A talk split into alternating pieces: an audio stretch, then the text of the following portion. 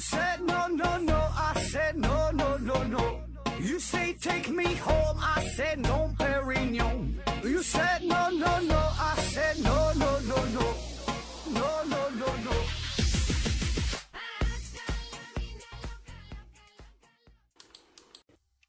拼命探索，不交果。欢迎您收听思考盒子。嗯、不出意外的话呀，嗯、今天这期节目应该是二零零二年哈这一年最后一期节目了啊。咱还是先上硬广，听节目送奖品。奖品呢是一份价值六百元的定制个性 3D 鞋垫儿一双啊。呃，这一期呢是只能提供这么一份儿。呃，针对于扁平足啊、汗足啊、侧翻呐、等各种呃具有足部疾病的这个朋友啊，可以呢缓解长期站立的带来的疲劳。呃，但是提醒大家一下，就因为这个这个产品是针对性比较强啊，所以呢，对于其他人群来说呢，可能这用处并不大啊，所以呢，你慎重参与这个抽奖活动，否则即使你中奖了，这个奖品呢可能也用不上啊，这就浪费了。然后这一期呢还有一样奖品，呃是口罩啊，口罩啊，你看咱这奖品是从从鞋垫到口罩啊，都是非常的接地气儿啊。这跟这个回到二零四九刘院长送的手机呀、电脑啊、各种数码产品呐、就完全不在一个档次哈。咱们走的就是这种亲民的路线啊。那么这个口罩是谁送的哈？是一个不愿意透露姓名的好心的听友啊，自己花钱赞助的。呃，人家也不求什么回报，也不想打广告啊，就是这么任性啊。他自己说了，我也没有多少钱哈，但就是架不住人家这个这个这个热心啊，感觉天气这么冷，然后考虑到疫情的原因吧啊，所以呢，他是自己拿钱哈，自己自己掏腰包是买了三大箱子口罩啊，作为礼品送给大家，就想做一些力所能及的事情。你看，同样是听友啊，这个差距咋就这么大呢啊？你跟人好好学学啊，人家人家这这个这个觉悟啊。嗯，欢迎大家积极参与抽奖活动啊！有想提供奖品的朋友，有想打广告的朋友呢，可以再联系咱们。然后说完了这个奖品事儿，咱就说打广告的事儿了啊。广告啊是烟博士戒烟帖，烟博士戒烟帖，戒烟黑科技，采用尼古丁替代疗法，可以让戒烟过程不再难受。有需要戒烟的朋友可以加微信三九六七三零三五啊，微信号三九六七三零三五，享受优惠价格。不好用，一周可以退款。呃，那你记不住这个微信号也没有事儿啊，可以直接加我的微信，然后我把这位大哥的微信再推给你。呃，有想戒烟的朋友，呃，可以了解一下啊。他说行不行的，试一试呗。毕竟吸烟这个事儿危害挺大，对于自己也不好，对于身边的朋友，对于家人呢，呃，也挺有危害的，对吧？所以有需要的朋友哈，咱咱咱联系联系啊。然后还有一个广告啊，这个大大伙儿别着急啊，马上完事儿了，最后一条。这是一位帅哥想要交友啊，跟上期的上期那位那那那位女士那位美女哈差不多，她也是想交友。那她的坐标呢是在广东地区啊。她说她的特点是比较呆萌啊，人缘好，长相比较秀气，喜欢户外徒步。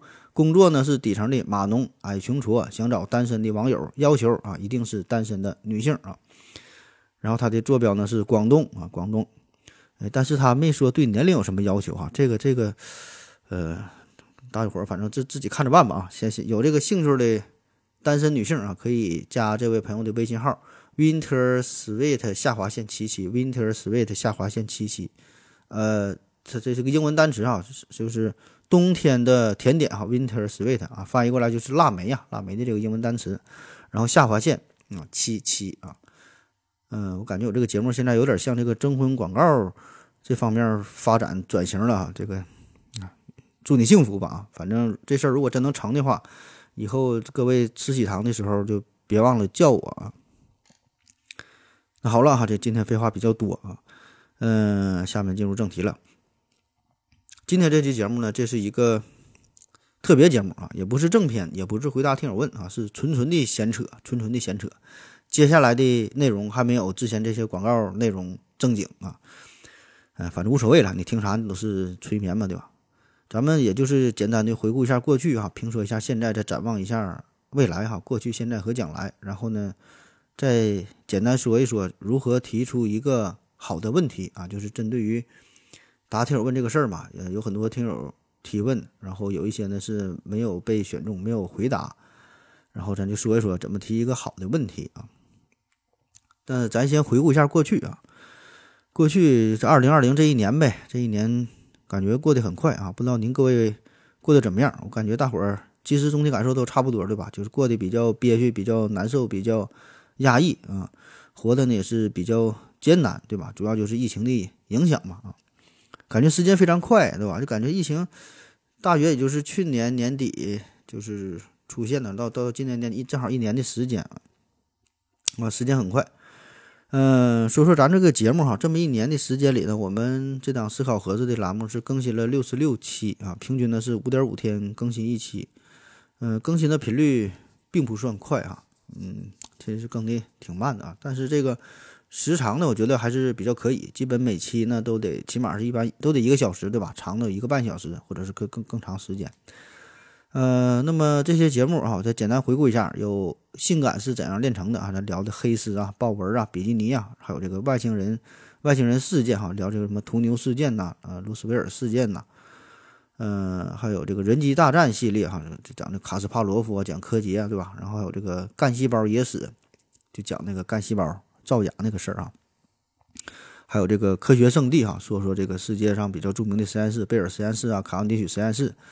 嗯，还有这个韭菜收割机系列啊，什么听着就脑袋疼系列啊，谣言心理学系列，科幻这这个科幻法则系列，嗯，被忽略的神人系列啊，以及呢现在正在进行的这个简易装逼指南啊，这这这一系列，嗯，咱就不一一列举了吧，对吧？我估计每个人可能都会有印象比较深的一期或两期节目啊，嗯，可以说我们这个涉及的内容是相当广泛，对吧？也不仅仅是局限于科学科普这方面啊。呃，也有一些与时事政治啊，然后一些奇闻异事啊，嗯，还有一些经济学吧，很多吧，对吧？很多方面都有。那么用一句歌词来形容，就是“一人我科普醉啊，天文地理啥都会啊”。啊，这歌你可能没听过。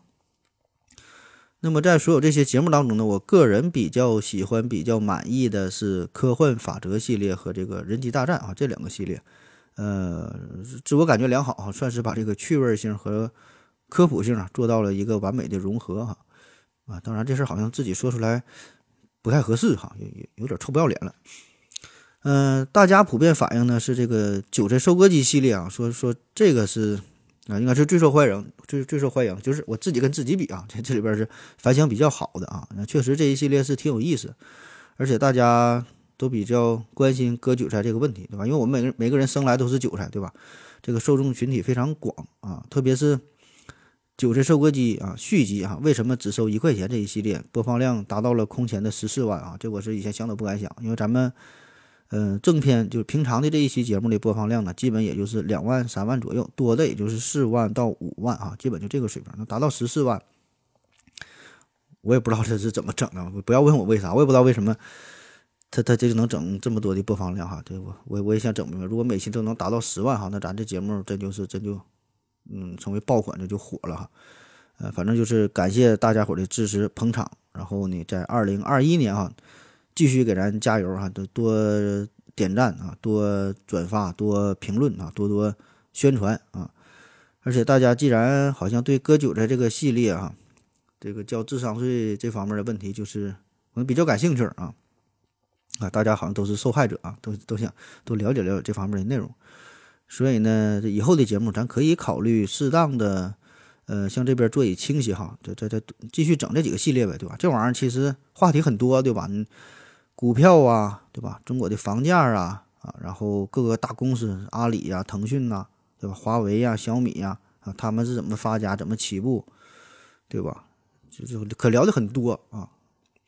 嗯，当然了，熟悉我的。听众也一定知道啊，咱们基本是不接受观众的点播啊，就是，呃，就是欢迎你提意见啊，提意见，想听什么主题啊，有什么想法可以说啊，对吧？你你说你的，那我不一定听，对吧？就是非常感谢大家伙各种的提议啊，但是咱们采不采纳那是另外一回事儿啊，所以呢，你也别着急啊，你也别着急，也许呢，某一天就会你的这个这个提出的这个话题可能就会被选中啊。当然，如果你就非常执着，说老子我就想要点播一期节目啊，这个事儿呢也可以研究啊，很简单，只要钱到位啊，嗯，都行啊，这都不是事儿啊，就咱的规则嘛，很很简单啊，这这咱是有底线的人啊。嗯，那好了，再说一下明年的计划。明年的计划呢，呃，咱们要进行一些改版。哪一听改版呢？有的观众非常非常非常激动哈，是不是这逼要收钱了哈？放心啊，不是收钱的事儿啊，呃，节目还是免费啊，毕竟咱们是大公司。嗯，改版呢，主要是针对于节目的时长和更新的频率做一些调整啊，因为刚才说了，咱们这个节目时长，我觉得还是比较长啊，嗯，然后频率呢，更新的频率是不够不够频繁。呃，具体调整成啥样，我也没太想好，但大致的方向呢，就是会变得更频繁一些，然后每一期的节目的时长呢会短一些，估计可能也就是十分钟、二十分钟左右啊。当然，咱咱就算是这样，咱也做不到日更哈，咱咱这个能力确实没有回到二零四九刘院长这么强哈，天天都能整一下啊，咱不行哈，咱咱就好几天整一回啊，一回呢整的时间长点啊。呃，反正就是尽量调整一下吧。调整一下这个正片节目呢，还是尽量保持原来的风格，整个长的。然后主要就针对于这个回答听友问的这一块，因为回答听友问问题比较多啊，一期要是都回答下来，基本都能干到三四个小时啊。以前也是这么整过，所以听这么长时间，大伙儿可能也比较累啊，效果呢不是很好啊。所以我打算是对这一块呢要进行一些拆分，呃，可能就是说把这个做做成一个一个一个短片的，然后更新的频繁一些啊。呃，另外就是说会穿插一些奇闻异事啊、未解之谜啊，呃，或者说经济学啊、博弈论呐、心理学啊这些做一些短片的内容，因为感觉这些内容吧，大伙儿比较感兴趣，就是很多都是闲扯嘛，对吧？反正也是扯，嗯，然后很多也没有没有没没有答案的东西啊，然后大伙儿很感兴趣，对吧？就是哎说着玩儿吧，就那回事儿吧。反正我讲啥我就念新华字典，他有人他也是爱听，对吧？所以就满足这一部分用户的需求，对吧？你听不成，他真睡不着觉啊！你说咋整，对吧？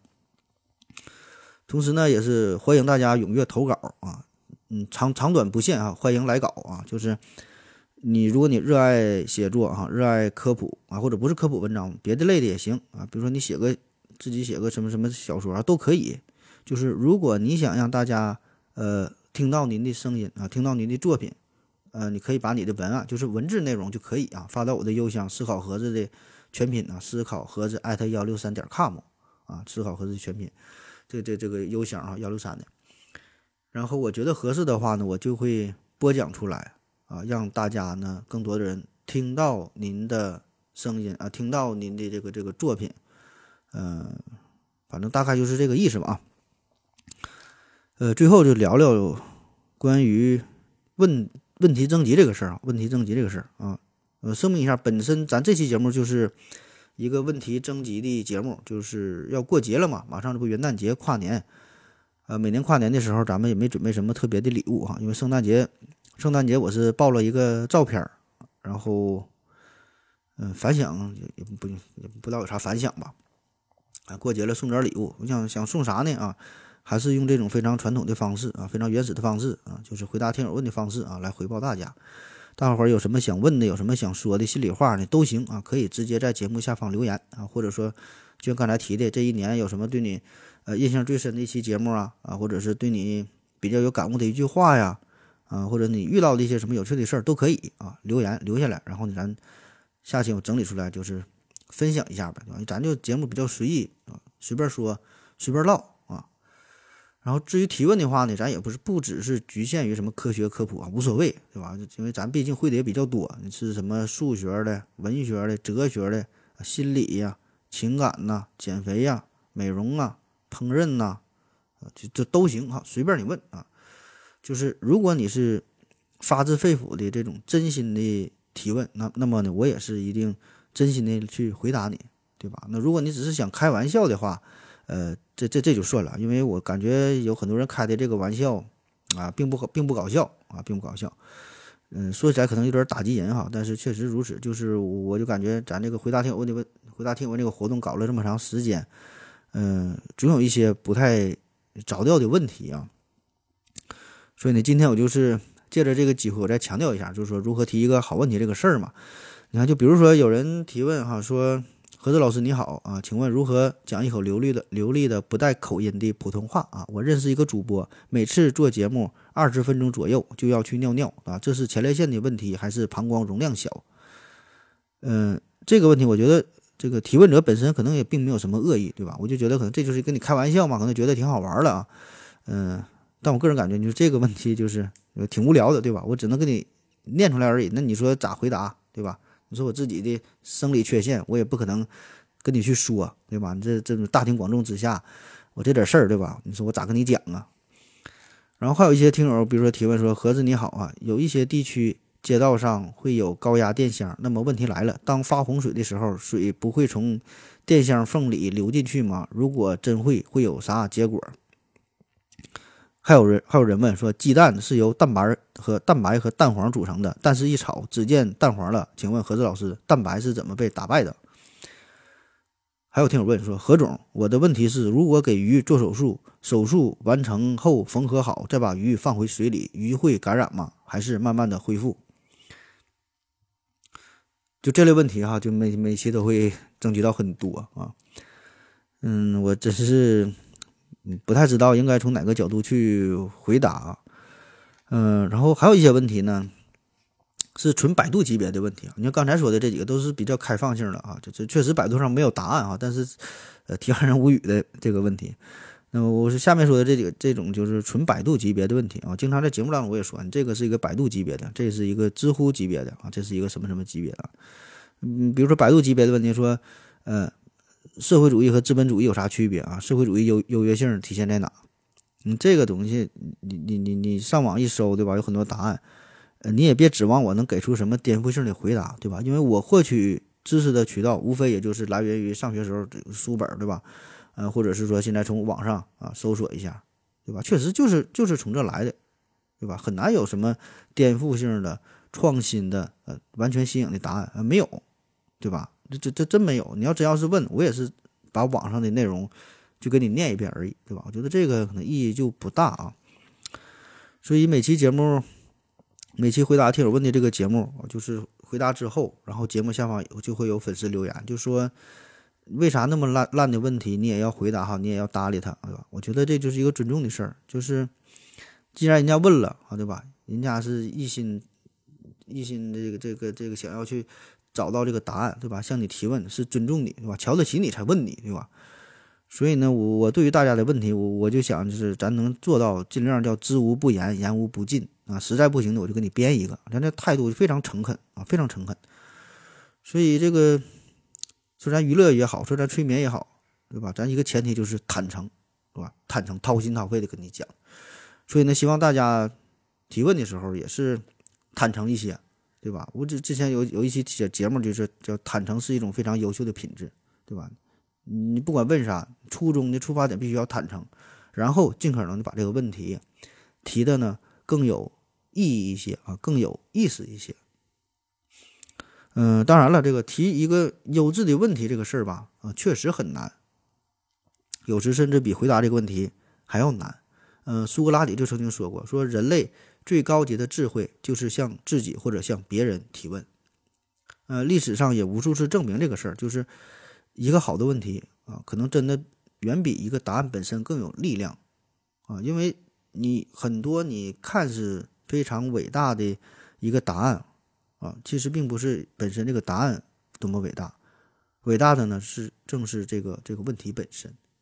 那么如果没有苏格拉底问说我是谁这个问题呢，就不会呃有这个古希腊哲学从研究宇宙本源啊，向这个人类自身这个问题的转变。那么如果没有爱因斯坦说追问说这个呃追上光线这个问题，可能呢这个相对论就不会出现。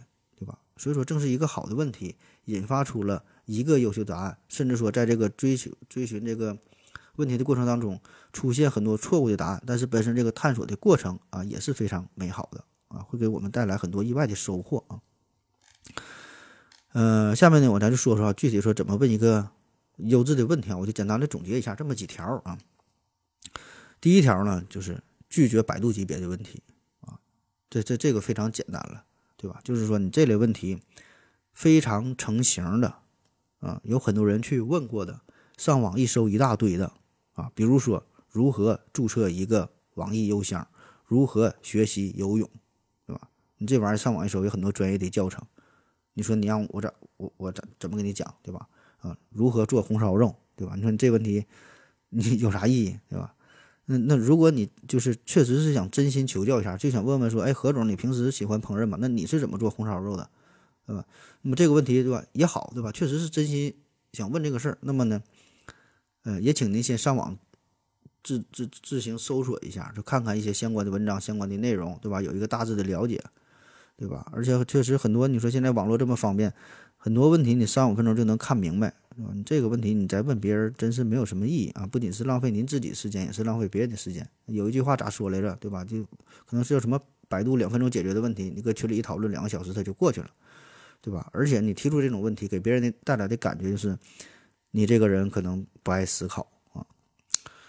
所以我就说，尽量问一些百度上搜索不到的问题，就是特别是面对一个某一个领域的高手，对吧？你有难得有一个提问的机会啊，你就不要问那些在搜索引擎上一找就能解决、页面弹出好几页的答案的这种问题，哈，毫无意义，对吧？我觉得这也是对彼此的一种尊重，是吧？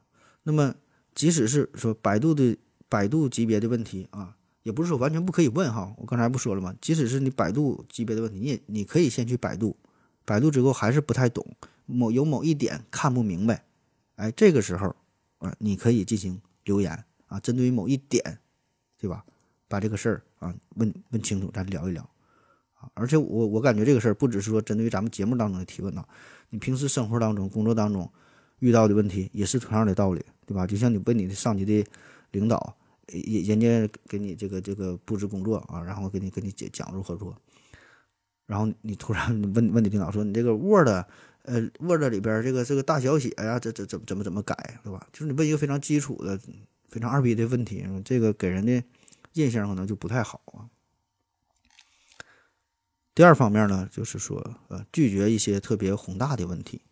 啥叫特别宏大的问题啊？经常有人会问哈，哎，何子老师，麻烦您给我讲一讲相对论呗，啊，给我讲一讲量子力学啊，给我讲一讲时间的本质，我讲一讲宇宇宙的起源，讲一讲人类是怎么诞生的，呃，讲一讲什么叫真正的自由啊，讲一讲这个人生的意义是什么。就是说这类问题，你说看似很好的问题啊，可是你说这东西你说咋讲，对吧？嗯，什么相对论呢？人类起源，首先我不会，对吧？但是说我不说我不会，我可以编，我可以给你上网去找。这你说这这些内容就特别宏大啊！你要说讲，能讲三分钟，能讲三十分钟啊，能讲三天，能讲三年，他也讲不完，对吧？很多这种问题他是没有标准答案，三言两语的他很难去说清楚。就你只要是想非常透彻的了解了解这方面内容，你写一本书他都都写不完，对吧？你写完了。写完了谁又去谁能爱看对吧？你保证也不爱看。我真正跟你说出来，你也你也不爱听了，啊！所以说你这种问题，我觉得表面上看似充满了科学精神，实际上哈毫无意义啊！就学而不思则罔，思而不学则殆啊！你与其每天想这些看似很深奥的问题，你不如啊塌下心来，咱从基础的问题，咱咱咱咱看一看，多看点书啊！这这个是我感觉还是比较有用的，对吧？所以如果你真的是。要想提出一个好的问题啊，这个问题一定是经过自己深思熟虑啊、考虑之后才能提出来的，对吧？就是当你你这问题，其实咱能看出来，你你这个问题是否你自己想过，还是说的一拍脑门啊就有个想法？这种问题是完全不一样的啊，里边这个深度是完全不一样的，对吧？那么如果你真心想了解某一方面的内容，想问一个问题，起码呢，你得就比如说量子力学啊什么如何这些高深理论，你起码你得。有一些基础知识，你得看一些基础的书，对吧？而不是说上来就提出这种非常宏大的、泛泛的这这种问题，你让我解释，我真心我也我也解释不明白。古往今来这么多大哲学家、大科学家、大思想家，谁也没整明白。有很多的学派、很多的理论、很多的分支，对吧？而且你就问我的话，我确实我也给不出什么新的答案啊。这是这真不是跟您谦虚，我真就是从百度上看的啊。所以说我顶多就是知识的搬运工哈，把这东西整理在一起啊，所以这这是给不出什么新题的答案哈。这个你就书看的多了之后，你就觉得这些问题可能自然的也就会理解了。所以我说尽量把这个问题啊，你想问你就问的呃细一点啊，细一点。当然有一些听友可能会反驳啊，说有一句话叫大道至简，啊啥意思啊？就是很多复杂的问题可能。可能就是一句话就就是解决的事儿啊。那么，如果你不能用非常简单的几句话把这个问题给我讲清楚，那么就说明你这个水平不行啊。或者是你态度不好，你不爱理我，对吧？你给我装啥装啊，对吧？那遇到遇到这种情况呢，那我觉得那你说的对哈，那我确实是水平不行，确实是不爱理你啊。嗯，就像有有一些人啊，还有一些人就是他会问，呃，一一种比较宽泛的问题，就是不是科学方面的，而是其他，比如说生活、情感这方面的啊，他可能会问啊，呃，怎样才能成为一个成功人士啊？或者是我如何才能获得幸福啊？我如何优雅的度过我的一生？那么对于成功啊，对于自由啊，对于幸福啊，这个本身就是一个很模糊的概念。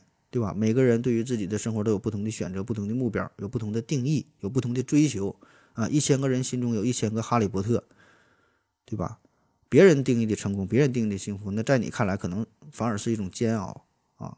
所以说，如何成为一个成功的人？你你你你追求的成功的目标是啥？对吧？什么叫做幸福？对吧？你怎么定义的？没法说啊，没法回答你。还有人问说的，我想在北京买一套房，然后呢？有啥性价比比较高的楼盘？首先呢，我这这个对于北京房市这个事儿，咱不太了解啊。其次哈，就算是我是是是是这个卖卖房子的，你说你这个问题说怎么叫性价比比较高的楼盘，对吧？你你手里有多少钱？嗯，你你是看新房看二手房啊？是想在二环内看还是在五环外看啊？你是想看高层啊还是看别墅啊？啊，你是全款的还是贷款呢？你是想投资啊，还是商用啊，还是自住啊，对吧？是否考虑学区啊，对吧？你看重环境还是看重交通啊？所以说你这个问题，嗯，如果你不能把自己的这个定位、自己的这个情况啊，详细的介绍一下啊，有一些问题真的是很难去回答啊。再比如还有人问哈，有有个小姐姐上问我说，我我我该如何减肥？你你说咋减肥，对吧？首先这是一个百度级别的问题，对吧？上边呢？百度上也会有很多的答案啊，就在那不说了，对吧？然后后来他又说，我这二十五岁啊，女性啊，身高一米六八，体重六十五公斤，然后呢，身体挺健康，但是呢，平时呃很少锻炼，缺乏锻炼。然后现在呢，我打算每天拿出一个小时的时间来锻炼。那么，请问我怎么去做啊？在未来的三到四个月之内，我能减掉五公斤？你看，那他这么一说呢，就是这这个介绍的比较明白了，对吧？自己的现在情况如何如何？然后未来有什么样的打算，对吧？所以说这样的话就更容易给出一个比较有建设性的意见啊，给出一个一个一个一个答案，对吧？再比如呢，有些人问说这个，哎，那个何总，您对这个人工智能产业这个未来前景啊，那个你有什么看法啊？那么对于这种问题，我一看也是一脸懵逼，对吧？你说什么叫前景？什么叫看法啊？你说人工智能这事儿，就是首先我对你不了解，对吧？就是不知道你想干啥，你是？呃，想从事这个行业呀，还是说的你想自己说的是是是创业呀，是跳槽啊？啊，你你目前是在中国，在外国呀？你是你是干啥的？你多大岁数啊？你你是上大学报考专业呀，还是说如何如何？对吧？还是说的只对只是说单纯对人工智能这方面比较感兴趣？就是完全我 get 不到你这个重点啊，所以很难去有针对性的，呃，给出给出一个你想要的那种那种答案啊。嗯，再比如说，有人说想要推广产品嘛，然后想帮我，这这也让我让我帮他想想办法，怎怎怎怎么怎么推广啊？上来就问说的何总，哎，我想推广我我的产品，你说怎么宣传哈？咋办呢啊？啊，你这个你说你咋宣传？你你卖的是啥呀？你产品有什么特点呢？对吧？你面向的人群是谁？啊，你想是在网上销售啊，还是线下销售啊？对吧？你目目前状况是咋样的？啊，有什么最大的瓶颈是啥？对吧？所以说你不提供这些基础的信息。啊，就别人想去帮忙也没有办法帮忙，那么还有一个呢，就是对于自身知识水平，呃，如果可以的话呢，要做一个大致的介绍，对吧？上来你起码说一下我今年几岁了，上几年级呀，什么水平，对吧？我就拿一个例子来说，就是有人问说天空为什么是蓝色的啊？这个问题，你对于呃小学生、初中生、大学生、那博士后不同的人群有不同的答案啊。那且不说这是一个百度级别的问题啊。就是你不同的人群，你对这个问题的理解是完全不一样的啊！我是跟你讲米氏散射呀，还是讲丁达尔效应啊，还是讲视网膜成像原理啊，还是说这大脑这这个这个电信号刺激啊，这这信息传递啊，从哪开始跟你讲，对吧？因为我不知道你这个水平如何啊，所以这个这个问题你你放开来说，哎，又能讲三天三夜啊。那么还有一些问题呢，就是描述的不够清晰。嗯，我举几个例子啊，就是这这问题我就看了之后完全看不懂。比如说有人问说：“何子老师你好啊，有一次我皮肤过敏，然后抓破了，洗澡的时候呢，热水冲下来，爽的全身直哆嗦，越烫越爽啊。百度上说这样对伤口不好，请教一下原理。你不管啥事儿就得整个原理，你说。”还有人问说：“何何总你好，啊，我想请问一下，为什么我们在理理发时，当理发师用电动电动推发机推到呃脑后根时，在屁股上一点的位置的神经就会有感应？不知道何总有没有过这样的感觉？啊，还有听友问说，问一下何总，汪杰老师用什么方式使寻觅自然全网免费的？”就是你看，这最后这个问题说何汪杰老师用的什么方式使寻觅自然全网免费？我我真心是看不懂啊。就是什么叫使用什么使用什么方式让这个寻觅自然全网免费啊？就是这这我这咋回答呢？就人家这就是做了一个免费节目，就是不要钱呗。这个怎么叫什么方式哈？那就像咱们这个音频节目，那那咱也是全网免费，咱也不要钱。那你说我是咋做到的？他没有啥咋做到，就不要钱，就是不要钱呗啊！当然可能是我理解有误，或者是说你真的没说清楚啊。我就觉得尽量把这个问题描述的清晰一些啊，特别是在文字交流的时候，确实很容易造成误会啊。呃，声明一下，就是我对之前提到这些问题举的这些例子啊，这个没有任何揶揄啊、嘲笑啊、反讽的意思啊，这个只是给大家提个醒。啊，确实有一些问题是看不懂啊，有一些问问题，我觉得可能是提的不太合适，或者是语言组织可能不到位啊。您可以把这个问题重新梳理一下，就是如果实在想问的话，重新梳理一下。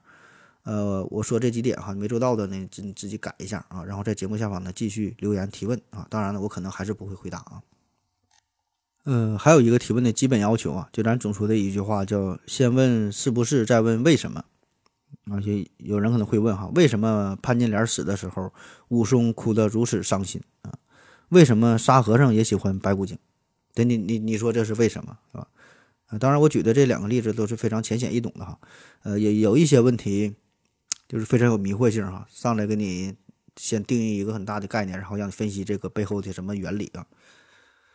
嗯，还有最后要说的就是呃，关于提问的目的性啊。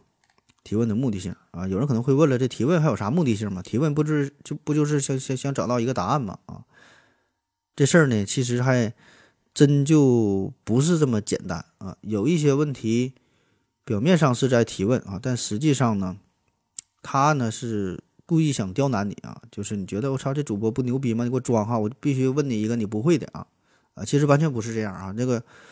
很多问题咱都不会啊，我不说了吗？这个知之为知之，不知为不知啊。就知无不言，言无不尽，实在不行我就给你编啊。你你想刁难人，很很很简单，对吧？很简单，有很多问题不会，谁能啥都会？这不可能，对吧？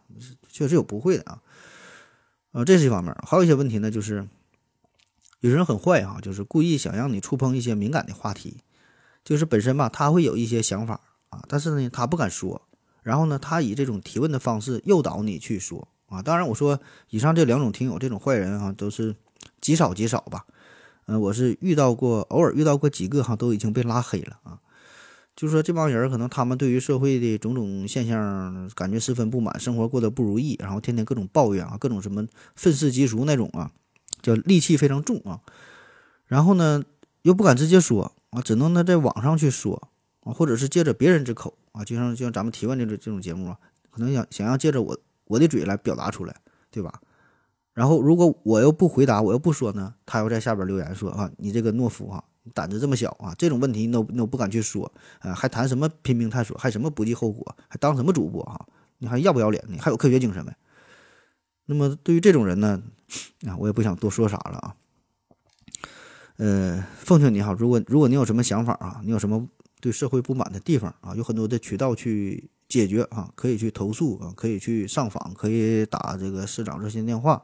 实在不行呢，可以买个大喇叭去这个公安局门口使劲喊啊，拼命的喊啊。所以别把咱们节目当做挡箭牌啊。那好了，今天的节目就是这样啊。呃，可能啊，对于个别的听友，刚才举的这些例子说的一些问题，可能对个别的听友呢有一些得罪啊，有一些得罪。希望呢您能够理解，能够 get 到我说的这个问题的。重点啊。呃，最后总结一下啊，提问这个事儿啊，提问这个事儿绝对是一个技术活啊。最基本的就是在提问之前，你想一想啊，你是否把这个问题说清楚了，然后再设身处地的为对方着想，就是我这么去说，他是否能够理解我这个问题啊？这是换位思考嘛，对吧？然后呢，在提问之前呢，你也要明确一下自己的目的哈，就是你想得到一个什么样的答案啊？就是说你是想真的就是想单纯获得一个答案，还是说？想和大伙儿分享一下啊，想在这个寻找答案的过程当中呢，获得一些思考的快乐、推理的快乐啊，也挺好啊。或者是说有一些问题，呃，带着大家一起思考啊，给大家就是引出一些启发啊，也挺好。就没有固定答案，开放性的问题，然后大伙一起思考，哎，这个问题一想，哎，挺有趣，讨论一下也挺好，对吧？然后呢，自己也想想，就是比如说我问出这个问题之后啊。对方，你想让对方如何去回答啊？如果是说，呃，写出一个备选项的话，这个问题，比如说有一二三这个备选项的话，你会怎么去写，对吧？所以说我总说嘛，学而不学，学学而不思则罔，思而不学则殆，是吧？老话啊，特别对于提问这个时候，这两句话呢，经常呢要浮现在脑海当中啊。没事呢多想一想，对吧？你没事你多查一查资料，而不是说上来就问，对吧？